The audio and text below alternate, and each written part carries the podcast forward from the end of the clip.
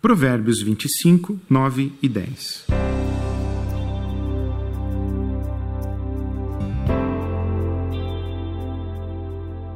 Quando discutir com o próximo, não revele os segredos de outra pessoa. Do contrário, você ganhará má fama e nunca mais se livrará dela. A Bíblia a mensagem traduz: no calor do debate, não traia a confiança, porque a notícia se espalhará e ninguém mais vai confiar em você.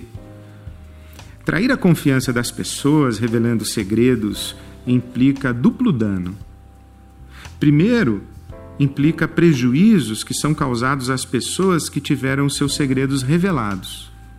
Mas também o prejuízo da pessoa indiscreta, ou seja, cair em descrédito e perder a confiança de todos. Aqui se esconde uma sabedoria da vida. O que João pode fazer contra José, também pode fazer contra Pedro, Joaquim e Manuel. O que alguém fez no passado, pode fazer novamente no futuro. A tendência dos que testemunham suas indiscrições, traições e maldades é desconfiar que cedo ou tarde você repetirá o comportamento.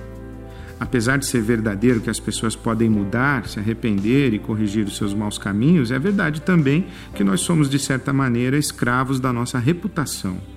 Os rastros que deixamos pelo caminho são usados para descrever o nosso caráter. A reputação é um bem muito valioso. Confiança e credibilidade estão entre as marcas de uma boa reputação. Não traia a confiança dos seus. Os danos são quase irreparáveis.